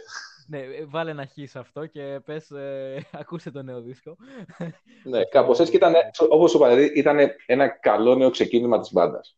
Μετά από κάποιο καιρό, γιατί αν πάρεις μπορεί, OK, okay, δισκογραφικά να, ε, να ε, από το 6 μέχρι το 11 ήταν 5 χρόνια. Βέβαια, τα τρία ήταν στην ουσία μία ενεργή μπάντα λόγω της όλης κατάστασης. Που πολλές μπάντες εκείνη την περίοδο είχαν καθίσει λόγω ότι οι δισκογραφικές εταιρείες δεν ναι. παίρνανε καινούριο ρίσκο, δεν, δεν δίνανε χρήμα για κυκλοφορίες, ούτε για παραγωγέ, ούτε για τίποτα. Θυμάσαι ότι είχαν σταματήσει και πολλά tour εξαιτίας ε, της συγκεκριμένης. Ε... Ήταν μια μεταβατική περίοδος για όλους μας. Δηλαδή, ε, και αυτό που ξέρει πάει αλυσίδα. Δηλαδή, δεν είναι μόνο οι μπάντες, μετά έχεις να κάνεις με τα συντηχογραφήσεων, έχεις να κάνεις με, τα... με τους συναυλιακούς χώρους, έχεις να κάνεις με τις τηλεφωνικέ εκπομπές, έχεις να κάνεις με την τηλεόραση, έχεις να κάνεις με όλα. Ό,τι αφορά τη μουσική και την προώθηση. Δηλαδή, ναι, δεν, ακριβώς. δεν μπορούμε να το τονίσουμε περισσότερο αυτό που λες αυτή τη στιγμή. Γιατί είναι, είναι άνθρωποι οι οποίοι δουλεύουν στο παρασκήνιο πίσω από αυτούς, από πίσω από τους καλλιτέχνες, πίσω από τους μουσικούς, οι οποίοι είτε είναι, όπως λες, παραγωγή σε στούντιο, είτε είναι ε, άνθρωποι που εργάζονται στο στούντιο ή σε μια πολυεθνική, δεν ξέρω εγώ τι, ανάλογα και, τη, και τον ελληνικού του καλλιτέχνη. Αλλά μιλάμε τώρα για, για όπως είπες, για ε, ε, τηλεόραση, μιλάμε για ε, πάρα πολλά πράγματα. Πάρα πολλά. Έτσι, δεν είναι μια απλή υπόθεση. Όταν όχι, όχι. Καθόλου. αυτό. Έτσι. Καθόλου. Οπότε αυτό έγινε το 11 και το 11, ναι. ε, η μπάντα On The Rise που λέμε, άνοδο. Mm-hmm. Και Ακριβώς. Πότε, πότε ήταν η επόμενη, ας πούμε, κυκλοφορία, γιατί εντάξει δεν μπορούσε να βγει στον δρόμο τότε. Δεν μπορούσα να βγαίνω στον δρόμο, αλλά έχω ένα δυνατό άλμπουμ. Οπότε πώς το στηρίζω, πώς συνεχίζω αυτό. Βρίσκω νέο line-up, έτσι, το οποίο θα μπορεί να είναι μαζί μου. Ναι, ακριβώς. Αυτή ήταν η επόμενη κίνηση που έγινε τότε. Οπότε... Έγινε, έγινε μετά από ένα χρόνο περίπου, αν θυμάμαι καλά. Το 2013. Ε, το 12-13. Ε, το 12. Το 12. Το 12. Ε, είχαμε δει το Evolution, δεν είχαμε κάποιο... Ε, υπήρχε υλικό mm-hmm. και από τότε πρόσθετα πούμε, για ένα ακόμα άλμπουμ, αλλά δεν υπήρχε λόγος να ξαναμπούμε στο στούντιο, ούτε με κάποιο άλλο line-up αυτό. Ήταν, δηλαδή, αυτό που με ενδιαφέρει τότε ήταν να μπορέσει η μπάντα να αρχίσει να βγαίνει σιγά σιγά στον δρόμο. Ναι. Το, το, ε, αυτό, ε, αυτό το, σου έλειπε το τουρκο. Δεν, έτσι, δεν, ναι, δεν ήταν το πρόβλημα τα, τα ελληνικά shows. Ήταν το να μπορέσει η μπάντα να βγει εκτός συνόρων. Έτσι. Λοιπόν, τότε θυμάμαι, είχα βρει κάποιους ε, μουσικούς που κάποιοι μείναν και για καιρό στην μπάντα, ε, δηλαδή κάναμε και μετά και δίσκους μαζί, mm-hmm. και είχα, ε, τότε θυμάμαι εκείνη την περίοδο άνοιγε λίγο η αγορά όσο αφορά τη Ρωσία, που για μας εξελίχθηκε μετά σε μια χώρα συσσαγωγικά σαν δεύτερη πατρίδα ναι, με τα χρόνια. Μεγάλη αγάπη με τη Ρωσία, έτσι πρέπει να πούμε σε αυτό το σημείο. Ε, ε έχετε ναι, πήγε πολύ καλά από εκεί πέρα. Έτσι και εκεί είχα μιλήσει με ένα γραφείο που ε, έκανε το booking για μπάντες όπως Venom, Onslaught. Δηλαδή ένα γραφείο έμπειρο που ναι. μπορούσε να στηρίξει καταστάσεις. Και δοκιμαστικά τότε θυμάμαι μας είχε κλείσει μια... ένα mini tour, πέντε show δηλαδή, σα ίσα. Ε, να δούμε πώς θα πάει. Ναι. Ε, Κάναμε ένα αυτά τα παιδιά. ολοκληρωμένου tour, ας πούμε, έτσι. Σαν... Ε, ναι, να, να δούμε τα πατήματα κατά πόσο και εμείς μπορούμε να το στηρίξουμε αυτό το πράγμα, ε, γιατί ήταν κάτι καινούριο, ναι. αλλά και ταυτόχρονα να δουν και εκείνοι κατά πόσο η μουσική δικιά μας μπορεί να περάσει στη ρώσικη αγορά. Ναι. Είχε γίνει αυτό, θυμάμαι, Μάρτιο μήνα, κάτι τέτοιο, Μάιο, Απρίλιο, δεν θυμάμαι. Και είχε πάει αρκετά καλά και συγκεκριμένα ε, Σεπτέμβρη, τέλος Σεπτέμβρη, αρχές Οκτώβρη, ξαναγυρίσαμε για άλλα 12 σοου εκεί πέρα.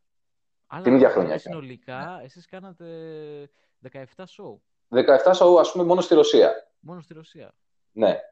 Πολύ, πολύ. Ε, αυτό ήταν που άνοιξε λίγο τις, ε, τις πόρτες για την μπάντα εκτός συνόρων να μπορεί να κάνει κάποια σοου. Με ναι. ένα σωστό γραφείο, με μια σωστή οργάνωση, όλα να πηγαίνουν καλά, εντάξει, με τα προβλήματα που υπάρχουν. Ε αλλά, σε μια περιοδία, αλλά σίγουρα να αρχίσει να δουλεύει αυτό το πράγμα σιγά σιγά σωστά.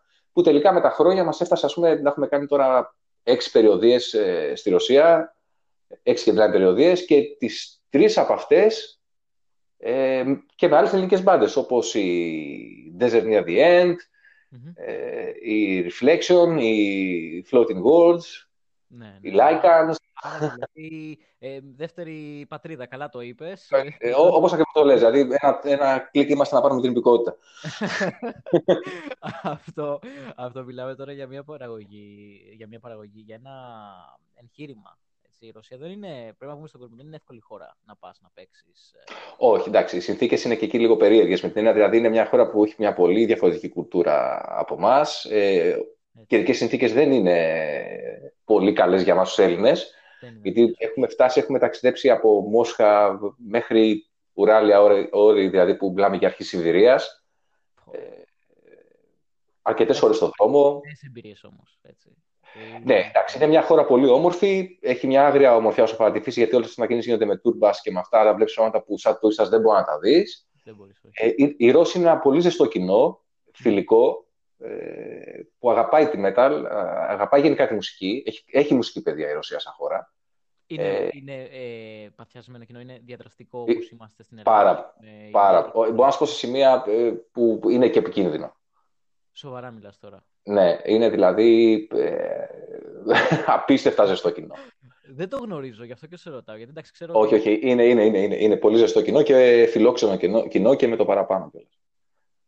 Δηλαδή είμαστε πολύ. Και ο λόγος που έχουμε πάει έξι φορές από το 12 μέχρι τώρα το 19 που ήταν η τελευταία περιοδία ήταν αυτός ο λόγος. ναι, ναι, ναι, ναι, ναι. Ναι. Δεν, ε, ξέρεις, συνήθως η έννοια που έχει κάποιος στο μυαλό του για τους Ρώσους, ρε παιδί μου, στο... ότι είναι ξέρεις, πιο παγωμένος λαός, δεν είναι τόσο εκφραστικό. Όχι καθόλου, καθόλου. καθόλου, καθόλου αντιθέτως. Καταρρύπτει το, το μύθο. Όχι, όχι. όχι. Τουλάχιστον εμείς δεν έχουμε κανένα παράπονο, αντιθέτως είμαστε πάρα πολύ ευχαριστημένοι. Ωραία, σε όλους τους τομείς. Σε όλους τους τομείς. Ε, οπότε, ε, επειδή δεν θέλω να μας παρασύρει αυτό το, με το show, με το, με το touring, ε, είναι μεγάλη κουβέντα και θα τη Ναι, σίγουρα. Μέρος. Ε, οπότε, γίνεται, βγαίνεις, βγάζεις το line-up, έχεις συνειδητοποιήσει ότι αυτό το line-up θέλεις, αυτό το line-up που γουστάρεις για την πάντα, έτσι, για να πάει το επόμενο βήμα παρακάτω, έτσι. Ε, mm-hmm. Και πότε είναι η επόμενη κυκλοφορία; Η επόμενη πρέπει να ήταν το 13, το Seven Sacrifices, αν θυμάμαι καλά. Ναι, το, το Seven Sacrifices το 13, τέλος 12, αρχές 13 ήταν μετά. Ναι, ναι. το Seven Sacrifices με, με το line-up που έκανε τις περιοδίες τότε. Mm. Παίζατε μαζί δηλαδή στη Ρωσία και ηχογραφήσετε και μαζί το άλμπουμ. Στην ουσία, ένα κομμάτι μεγάλο του Seven Sacrifices γράφτηκε, η σύνθεση έγινε στο δρόμο. Και αυτό είναι κάτι πολύ καινούριο για μένα και είχε μεγάλο ενδιαφέρον. Δηλαδή, συνήθως ε, το υλικό της μπάντας το έγραφα στο δικό μου στούντιο, ε, στο σπίτι μέσα, σε τέτοιες καταστάσεις. Δεν είχε τύχει ποτέ να μπω στη διαδικασία να... Το γνωρίζεις ότι είναι τρομερό. Ορίστε. Ε, είναι τρομερό αυτό. Δηλαδή στο, στο δρόμο, στο touring, όντας... Ε... Κοίτα, είναι πολύ συνηθισμένο για πολλές μπάντες. Δεν είναι κάτι. Απλά δεν είχε τύχει σε μένα να συμβεί. Ε, συμβαίνει αυτό το πράγμα. Απλώς σε μένα δεν είχε ξανατύχει. Και ήταν κάτι πρωτόγνωρο για μένα τότε που ε, το θεωρούσα απίστευτα ενδιαφέρον να μπω σε αυτή τη διαδικασία. Ναι. Ε, στην ουσία έχεις τον εξοπλισμό όλο εκεί πέρα, έχεις τα πάντα εκεί πέρα, είναι όλα τα μέλη της μπάντα εκεί πέρα, άρα μπορείς να δουλέψουν πολύ πιο γρήγορα. Γι' αυτό το κάνεις. Ναι. Αυτό που αναφέρεις ότι το κάνουν πολλές μπάντες, το κάνουν ίσως επειδή, ναι, επειδή έχουν την ε, ευχαίρεια, επειδή κάνουν πολλά tour μέσα στον χρόνο. Και ναι, ακριβώς. Μπορούν να το κάνουν. Αλλά για έναν μουσικό που ξεκινάει τώρα ή έχει κάποιες, ε, κάποια παρεδόση με κάποιες, ε, κάποια show στο εξωτερικό, δεν είναι εύκολο να το να έχει ναι, ναι, Καταλαβαίνω πως δεν έχει άδικο σε αυτό. Ναι. Όχι, καθόλου άδικο. Γι' αυτό, λέω, γι' αυτό και το λέω, γιατί πρέπει να καταλάβουμε ότι ε, είσαι στο... είσαι ας πούμε στο πήγαινε ε, ε, στον δρόμο συνέχεια και εκείνη την ώρα ξέρεις, μπορεί να σου έρθει έμπνευση. Μπορεί, έχεις όπως λες τα άτομα της μπάντας σου μαζί σου και έχεις το, ε, το έδαφος ναι. να ξεκινήσεις να γράφεις κάτι και να το δοκιμάζεις επί τόπου. Ακριβώς. Ακριβώς. Εντάξει, κοίτα, να σου πω κάτι και 12 ώρες αν είσαι στον δρόμο από τη μια πόλη στην άλλη, πιστεύω δεν έχει τίποτα άλλο να κάνεις. Έξω να κοιμηθείς, να φά. Δεν υπήρχε άλλο... τόσο διαδεδομένο το Netflix τότε, λέει να κάτσει να δω καμιά ταινία, καμιά σειρά. Ναι, ναι. Οι επιλογές είναι μετρημένες. Μετρημένες επιλογές, ναι, ναι. Οπότε, ωραία, βγαίνει το 13 και τότε ήταν που. Γιατί μου λες ότι ξαναβγήκατε έξω. Οπότε από το 13 η κυκλοφορία 12-13 ε, η κυκλοφορία, ε, μπόρεσε να συντηρήσει την πάντα στο βαθμό που ήθελες, έτσι. Και να πει ναι. ότι θα συνεχίσω. Ξέρω. Εντάξει, ναι, ακριβώς μέσα σε ένα χρόνο δύο περιοδίες δεν ήταν και άσχημα. Ε, ναι. Αυτό το πράγμα θέλαμε να το, να το κρατήσουμε κι άλλο. Και μετά το Σέρβια Sacrifice ξανά έγινε αυτό το πράγμα. Ε, είχα φάμε τότε με τους. Ε, ξαναπήγαμε στη Ρωσία για 10 show μαζί με τους ε, Desert Near the End και τους Insided που δεν υπάρχει αυτή η μπάντα. Ε, uh-huh. Και ταυτόχρονα αν θυμάμαι καλά, και ήταν μόλις είχαμε βγάλει λίγο μετά το Σαββατοκύριακο, είχε ξεκινήσει και ο πόλεμος στην Κρυμαία και κάναμε εμείς μια περιοδία τότε στην Ουκρανία. Ωχ, τι λες τώρα; Ναι. ε, Επικίνδυνες καταστάσεις, δηλαδή. Ήταν, ήταν κάπως επικίνδυνες καταστάσεις που αυτό το πράγμα έφερε πάρα πολλές εντάσεις με στην πάντα. Και όχι αδίκως. Αυτό είναι πολύ παράξενο, γιατί ξέρεις, μπορούμε να συζητήσουμε γι' αυτό, αλλά ξέρεις, δεν ξέρω αν εσύ ο ίδιος θες να το συζητήσεις αυτό, για το τι συνέβη τότε, ποια η διαφορά, δηλαδή, ξέρεις, μιλάς ότι συνέβησαν ε, κάποια πράγματα τα οποία ήταν πολύ έντονα. Μιλάς για πόλεμο. Ναι, ακραίες καταστάσεις. Ε, εντάξει, κοίτα, αυτό μπορώ να πω είναι ότι αυτό που σου είπα και πριν, ότι όσο αφορά και τη δισκογραφία, κάτι παρόμοιο και στις περιοδίες, ότι κάποιοι άνθρωποι έχουν μια πολύ λαθασμένη εικόνα. Ναι δεν είναι οι περιοδίες μόνο η ώρα που είσαι πάνω στη σκηνή. Είναι δύσκολο, είναι δύσκολες μετακινήσεις, είναι, δεν κοιμάσαι κάθε βράδυ στο ίδιο μέρος, μπορεί εκεί που θα κοιμηθείς πάντα μην είναι ότι καλύτερο υπάρχει, ε, το φαγητό πάντα μπορεί να μην είναι ότι καλύτερο. Γενικά η περιοδία είναι κάτι αρκετά δύσκολο και μάχημο, όπως το λέω εγώ τουλάχιστον. Ναι. Αν αυτό συνδυάσει τώρα και με λίγο πιο πέρα να γίνεται και ένας πόλεμος, είναι πια τώρα, γελάω ότι... Ε, απλώς, ε, αυτό το πράγμα έφερε πάρα πολλέ εντάσει μεταξύ μας τότε, στο line-up. Ναι. Πολύ έντονες καταστάσεις ζήσαμε ε, που δεν μπορούν όλοι να κρατήσουν την ίδια ψυχραιμία. Σε αυτό που λες τώρα, να πούμε μόνο ότι υπάρχουν μπάντες οι οποίες έχουν πάει σε extreme μέρη, σε κάποιες χώρες οι οποίες δεν είναι τόσο ε, artist friendly ας πούμε ε, και ναι. έχουν φύγει κακήν κακός. Ακριβώς. Έτσι, ε, πάνω σε αυτό που λες, δηλαδή 100%, 150% σύμφωνος σε αυτό που λες, δεν είναι για όλους αυτό το πράγμα. Θέλει δυνατά στο μάχια. Αυτό, ναι. Έτσι, είναι. Ναι, όχι, όχι, θέλει. Θέλει και υπομονή, θέλει και οργάνωση και τα μάτια ανοιχτά συνέχεια. Αλλά όπως και να έχει, θυμάμαι στο, ήδη στο δεύτερο show, παραπάνω από τη μισή μπάντα σκόπευε να σταματήσει ας πούμε, να συνεχίσει να παίζει. Τόσο Είχαμε πολύ, δηλαδή την... 8 show στην Ουκρανία τότε, γιατί γύρισαμε όλη τη χώρα. Ε, είδα το δεύτερο show, είχα, είχα πάρει εγώ την απόφαση και το, το είχα πει ότι με το που γυρίσουμε πίσω ήδη τα τρία πέντα της μπάντας δεν μπορούν να συνεχίσουν να παίζουν. Σοβαρά μιλάς τώρα δηλαδή. Και πώς όμως συνέχισες να κάνεις show, να απολαμβάνεις τα show και να προσφέρεις και τα show που θες να προσφέρεις στον κόσμο, ενώ ξέρεις ότι ρε παιδί μου, ε, σαν μουσικός, έχεις σπαστεί άσχημα. Με, με, με συναδέλφους σου, με άνθρωπους, ανθρώπους που είναι πάνω στη σκηνή μαζί σου εκείνη τη στιγμή. Ε, το άθρομα ότι, ας πούμε, θυμάμαι στον Ντόνεσκ τότε που έφτανε οι βόμβες, πιο πολύ με απασχολούσε να ζήσουμε από το, να, το τι θα γίνει με το. Καλά, ναι, προφανώς. Με το Δημητράκη. Παραδείγματο χάρη το άσουλο. Δηλαδή ήταν τελευταία έννοια που είχα στο μυαλό μου. Προφανώς. Αλλά καταλαβαίνετε πώς το λέω. Δεν είναι εύκολο. Ε, κοίτα, απολαμβάνεις τη στιγμή εκείνη την ώρα που είσαι πάνω στη σκηνή. Ε, δόξα Θεώ, όλοι οι επαγγελματίες ήμασταν τότε. Ε, κάναμε αυτό που θέλαμε να κάνουμε και okay, μετά απλά δεν μιλάγαμε ένα στον άλλον. Αλλά παρόλα αυτά ε, δεν ήταν κάτι που ήταν προτεραιότητα στο μυαλό κανενός, να σου πω την αλήθεια. Ναι. Με την έννοια ότι, σου ξαναλέω, ήταν μια περίεργη ε, κατάσταση. Ναι, να τελειώσει το live, να τελειώσουν. Να τελειώσει την περιοδία, ούτε καν το live ήταν στο μυαλό για να γυρίσουμε στην Ελλάδα. Και όχι μόνο αυτό, γυρνάγαμε στην Ελλάδα και μετά είχαμε να ξαναφύγουμε πάλι για Ρωσία. Δηλαδή σε μια χώρα που ήταν πάλι σε αυτόν τον πόλεμο. Περίμενε. Περίμενε. Οπότε δηλαδή, παίξαμε στην Ουκρανία. Ναι. Θα γυρίσω Ελλάδα και μετά θα ξαναφύγω για Ρωσία. Άρα δηλαδή το άσχημο τότε ήταν, ε, που αυτό το, δεν το έχω συζητήσει ξανά, είναι το ότι είχε ανακοινωθεί ήδη και η ρωσική περιοδία. Και οι Ουκρανοί δεν το βλέπανε πολύ θετικά αυτό το πράγμα μαζί μας. Δηλαδή, θυμάμαι τότε συνεντεύξεις που δίναμε και σε ή με κόσμος που μιλάγαμε, ε, μας αναγκάζαν εισαγωγικά να διαλέξουμε πλευρά. Ε, άρα αυτό το πράγμα δεν ήταν για μας. Είναι δύσκολο γιατί εντάξει, τώρα η μουσική είναι για να ενώνει, για όχι να χωρίζει. Ακριβώς. Γιατί όπως και να το κάνουμε ανεξέτω, τώρα, ε, αν πάρεις την ιστορία, ειδικά για την Κρυμαία, αν έχει διαβάσει κάποιος, την ξέρει, δεν έχει σημασία. Ε, δεν είμαι ούτε πολιτικός, ούτε ερωτικό, ούτε τίποτα από όλα αυτά. Ε, μουσικός είμαι. Ναι, λοιπόν, δεν έχω έρθει εδώ πέρα. Ακριβώς. Ήρθα, ήρθα να παίξω μουσική. Δεν ήρθα... Το ίδιο ισχύει για την Ουκρανία, το ίδιο ισχύει για τη Ρωσία. Δεν αλλάζει κάτι στο δικό μου μυαλό. Ναι, ναι. Ο, σίγουρα ένας πόλεμος πάντα είναι κακό πράγμα. Δεν το συζητάμε αυτό.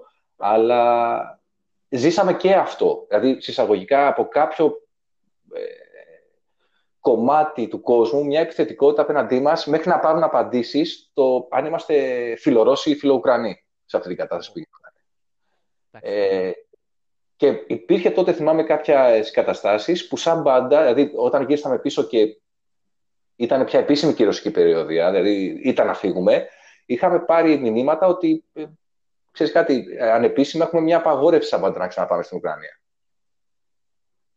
Δηλαδή το κοινό σας έβλεπε σαν εχθρούς δηλαδή της χώρας επειδή θα πηγαίνατε στη Ρωσία; Ένα μικρό κομμάτι, ναι, εντάξει, μην φτάσω στα λάκρα. Αντιθέτως, τα σώπ και πάρα πολύ καλά. Ε, δηλαδή είχαμε και από τα 8 τα 2 ήταν sold out ε, σε μεγάλους χώρους, ειδικά το δεύτερο. Ε, αλλά υπήρχε ένα μέρος του κοινού, ένα ποσοστό δεν πω το 20% που ήταν πολύ αρνητικό απέναντί μας. Δηλαδή κατεβαίναμε από τη σκηνή ε, και τα σχόλια που είχαμε ήταν του τύπου «ΟΚ, πες μας με ποιον είσαι, αλλιώς μπορεί να με φύγεις κανένα από εδώ πέρα». Εντάξει, αυτό δεν είναι, αυτό που λες, δεν είναι μουσικό και εντάξει, χαίρομαι που μου το λες, γιατί καταλαβαίνει ο άλλος που ακούει ε, το ότι δεν είναι μόνο. Αυτό που, αυτό που είπαμε από την αρχή της κουβέντας. Δεν είναι απλά παίζω, φεύγω, γεια σας. Δεν είναι μόνο τα βίντεο όχι, όχι, όχι, όχι, όχι. Δεν είναι η έγκλη μόνο. Και... Όχι, όχι. Και εκεί, εκεί δεν αδικώ κάποιους ανθρώπους που δεν μπορούν να ακολουθήσουν μετά. Δηλαδή αυτό είναι μια μεγάλη πίεση. Ναι, ναι, ναι. Εντάξει. Είναι τεράστια πίεση. Καταλαβαίνω πώ το λε. Αυτό δεν το συζητάμε. Αλλά είναι... Ωραία, γυρνάς, ξέρεις ότι θα κάνεις σε περίοδο στη Ρωσία, το ξέρεις αυτό. Αλλά όμως ε, ξέρεις ότι δεν μπορείς να συνεχίσεις με αυτό το line-up. Τι κάνεις, δηλαδή βρίσκεις καινούριο line-up πριν ξαναφύγεις για περιοδία. Ναι, ναι, αυτό είχαμε κάνει τότε. Μέσα δηλαδή σε ένα δίμηνο και ούτε είχαμε αντικαταστήσει. Ε, κοίτα, η μπάντα έχει φτάσει πια σε ένα επίπεδο που στην ουσία ε, μπορούσε να μπει στη διαδικασία έβρεση καινούριων ανθρώπων για συνεργασία. Ε, μόνο θυμάμαι τότε με μπασίστα είχα πρόβλημα. Ναι. Ε, και είχα ζητήσει από το γραφείο από τη Ρωσία που συνεργαζόμασταν να μου βρει έναν ε, μουσικό από εκεί πέρα. Δηλαδή το μοναδικό που δεν είχα προλάβει τότε, θυμάμαι να κάνω. Για, ε, ας πούμε, σαν μισθοφόρο να παίξει το... Ε, ναι, σαν higher gun, όπως λένε, για να μπορέσει να έρθει να παίξει, να βγάλει την περιοδία, που ήταν μια χαρά και όλος άνθρωπος, δεν είχα κανένα παράπονο, επαγγελματίας, σωστός, και είχε πάει και πάρα πολύ καλά αυτή η περιοδία. Πρέπει να πούμε και ένα μπράβο σε αυτούς τους ανθρώπους που, ξέρεις, μπορεί να μην είναι σε μπάντα, και λύνουν τόσο πολύ τα χέρια σου. Όχι, όχι, σίγουρα, ναι. Ναι, ναι, όχι. Είναι... Χρειάζονται, πίστεψέ με. Έρχονται, αποδίδουν. Ε, ναι. Είναι σωστοί, πολλοί από αυτούς, έτσι δεν είναι όλοι προφανώς. Ε, σωστοί, παίζουν αυτό που πρέπει να παίξουν, ε, προσπαθούν να. Και προστατεύονται γρήγορα στις απαιτήσεις της μπάντας και σε απόδοση. Είναι πάρα πολύ καλή. Δεν Όχι, όχι, δεν έχει κανένα πρόβλημα κανένα απολύτως. Ήταν μου φαίνεται η μοναδική φορά που χρειάστηκε να έχω σε περιοδία. Όχι, δεύτερη φορά ήταν αυτή τότε. Να έχω κάποιο session μουσικό καθαρά για να κάνει τη δουλειά αυτή και δεν είχα προλάβει να βρω κάποιον να... μέσα στην Ελλάδα για να μπορέσει να μας ακολουθήσει. Μα ήταν μικρό το διάστημα που μου περιγράφεις. Ναι, ήταν πολύ μικρό γιατί ε, ήταν η απαιτήση αυτή. Δηλαδή στην ουσία πρέπει να έχει διαβατήριο και όλα να βγουν κάποια βίζα, κάποια χαρτιά προετοιμασία. Είχε δηλαδή ε, από αυτής της πλευράς. Δεν, δεν έχουμε αξιόλογους βασίζε στην Ελλάδα προς Θεού, έτσι. Μην ναι, ναι, ναι, νομίζεις κανένας κάτι τέτοιο. Αλλά ήταν μια ευρωπαϊκή χώρα που είχε κάποιες γραφειοκρατικές απαιτήσεις, που δεν δυστυχώς τα άτομα που είχαν βρει τότε δεν προλαβαίναν να ανταπεξέλθουν. Μουσικά το είχαν. Ε, Όσα αφορά τη γραφειοκρατία είχαμε το θέμα. Ναι, κατανοητό. Ωραία. Ναι. Πάμε λίγο, πάμε λίγο ε, γιατί πλησιάζουμε στη, προς τη λήξη του πρώτου μέρους. Θα υπάρχει και δεύτερος. Βεβαίως. Ε, Πάμε λίγο προς το τώρα. Δηλαδή, έχουμε 2020, Έτσι. Υπάρχουν και άλλες mm-hmm. δεν ξέρω, ε, να μιλήσουμε λίγο και γι' αυτό. Ε, αυτό που μπορώ να αναφέρουμε στα γρήγορα είναι ότι μετά από αυτή την κατάσταση βγάλαμε το Zero Hour με ένα πολύ καινούριο line-up. Ε, ακολούθησε μια ευρωπαϊκή περιοδία στην Ανατολική Ευρώπη και κάποιες κεντρικές, κεντρική Ευρώπη ε, χώρες. Ε, με, μετά στη συνέχεια τι κάναμε; Ε, βγάλαμε... Ναι, το Zero Hour ήταν αυτό. Μετά βγάλαμε το Duality of Men όπου εκεί ακολούθησε πάλι μια ρωσική περιοδία. Δυνατό, και στη... Πολύ δυνατό. Ναι, όχι, είχε πάει και πάρα πολύ καλά. Ε, και τελευταίο που κυκλοφορία μας είναι το News of Time από την Elephant Music Production που βγήκε το 18 τον Γενάρη. Από τη δισκογραφική του όντως. Εταιρεία, ναι. ναι ε, και στην Ευρώπη από την SPV. Ναι, να το πούμε αυτό γιατί είναι σημαντικό. Ε, είναι ένας mm-hmm. καλλιτέχνης ο οποίος στηρίζει και νέες μπάντες, νέους καλλιτέχνες. Πάρα πολύ. Πάρα πολύ. Πάρα πολύ. Ο Ντέιβιτ είναι, πάντα το έκανε αυτό και συνεχίζει το κάνει και τώρα ε, και είναι άξιο συγχαρητήριο. Συμφωνώ. Και θέλω να. Και η, η, η, EMP έχει βγάλει δύο ελληνικές πάντε. Δηλαδή, από εμάς είχε βγάλει και του Celestia. Θυμάμαι, ε, το δικό μας είχε βγει Γενάρη, τον Celestia είχε βγει Δεκέμβρη, ένα μήνα πριν, γιατί είχαμε κάνει μαζί και τα release party εδώ στην Ελλάδα. Το 18. Το 17 μου φαίνεται τον. Ε, ναι, τον ε, Celestia, το 18 εμάς. Μάλιστα. Άρα έχει δηλαδή ε, ασχοληθεί και γενικότερα γουστάρει η Ελλάδα και προωθεί η Ελλάδα. Ναι, ο Ντέιβιτ έχει πολύ, αγαπάει πάρα πολύ τη χώρα μας. Ναι, ναι, αυτό ε, το βλέπει κάποιος που είναι οπαδός ή φαν ή γενικότερα απλά παρακολουθεί mm. σαν τρίτος, χωρίς να έχει ξέρεις, προσωπική άποψη. Ε, προσωπική, δηλαδή να, ε, να είναι ρε παιδί μου άμεσο μέλος πάνω σε αυτό. Mm. Ε, Σωστά. Το βλέπει γιατί όταν έρχονται πούμε, στην Ελλάδα κάθονται σίγουρα μία μέρα παραπάνω δύο, θα τριγυρίσουν λίγο εδώ μέσα, θα δουν ξέρεις τα αρχαία, θα έχουν άλλη... Ναι, ναι, υπάρχει αυτό. Ο τελευταίο που είχα έρθει μέχρι είχαν καθίσει ένα τρίμερο συνολικά. Ναι, ναι, ναι. Δηλαδή είχαν καθίσει πάρα πολύ. Ε, τρομερό, αλλά θέλω να μιλήσουμε λίγο, γιατί γίνονται όλα αυτά και τώρα είμαστε το 2020, που ξέρω, ξέρω και όποιος ακολουθεί τον Ηλία στα social media, είτε είναι Facebook είτε είναι Instagram, θα δει ότι βγάζει καινούριο, γράφει καινούριο υλικό και αυτό το υλικό που ακούω εγώ από τα δείγματα όσον αφορά τις κιθάρες που γράφει ο Ηλίας είναι σημαντικό.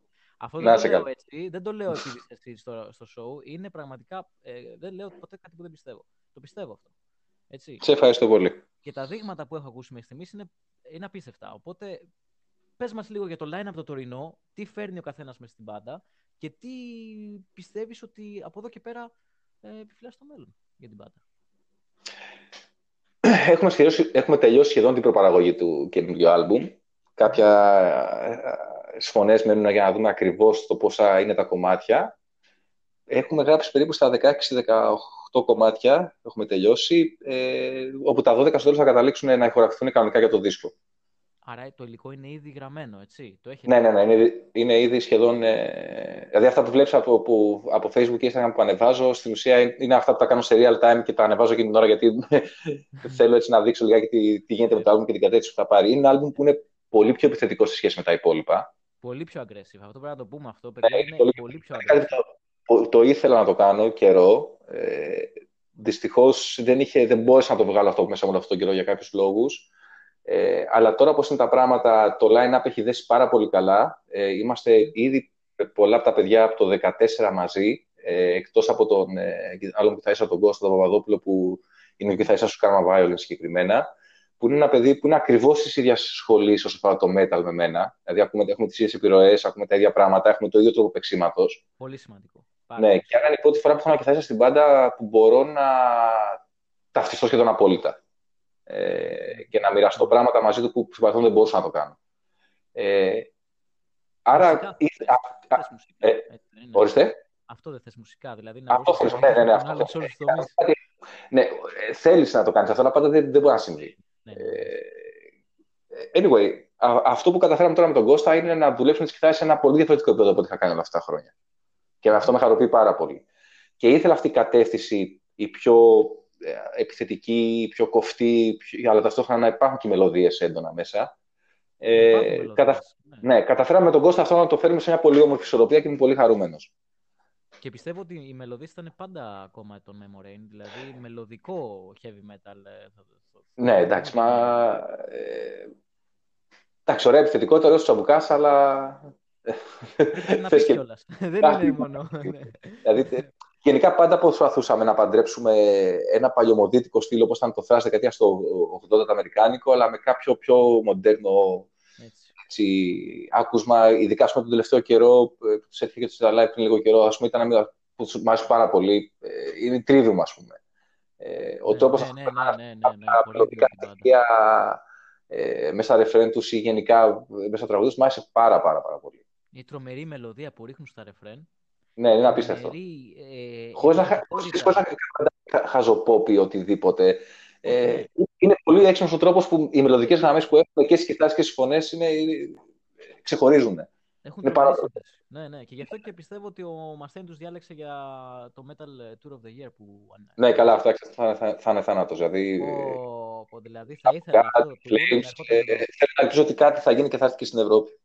Μακάρι. Ε, το είπα και στο επεισόδιο πιλότος που το, συζήτησαμε, το, το συζήτησα λίγο ε, και το ανέφερα βασικά. Αλλά mm-hmm. ε, δεν ξέρω αν είναι εφικτό για την... γιατί κοιτάζω τώρα και τις ημερομηνίες και βλέπω ότι οι δύο μπάντες από τις τέσσερις, Lab of God και Megadeth, βγάζουν καινούριε κυκλοφορίες το 20. Έτσι. Ε, δεν ξέρω αν θα συμπέσουν ή αν θα μπορούν να έρθουν στην Ευρώπη και πότε θα έρθουν. Αυτό, ναι, ε, αυτό είναι ένα θέμα. Αυτό είναι, αυτό είναι αλήθεια. Θα, θα δείξει. Αλλά ευχόμαστε όλοι να έρθει. Ναι, μακάρι. Μπάντες που λατρεύουμε όλοι. Έτσι. Δηλαδή, μιλάμε τώρα πολύ δυνατές μπάντε. Ναι. Το, το επίπεδο των ε, τεσσάρων είναι. Εντάξει, εντάξει, είναι, εντάξει, είναι απίστευτο είναι απίστευτο. Ε, οπότε, η δική σου πρόβλεψη για το πότε θα αναμένουμε τη νέα κυκλοφορία, πότε, πότε είναι η Ε, σίγουρα μετά το Σεπτέμβρη. Μετά το Σεπτέμβρη, ε. Σίγουρα μετά το Σεπτέμβρη. Εντάξει, καλοκαίρι δεν υπάρχει λόγος για κάποια κυκλοφορία. Αν πάνε όλα καλά, θα μπούμε κανονικά στο στούντιο να γράψουμε περίπου τέλος Μαρτίου, αρχές Απριλίου. Άρα, ό,τι είναι να βγει, θα βγει μετά. Τώρα. Ναι, ναι, ναι. ναι, ναι. στούντιο δηλαδή τώρα, κανονικά; Ε, σιγά, σιγά, εντάξει, ναι. πρέπει να το κάνουμε γι' αυτό.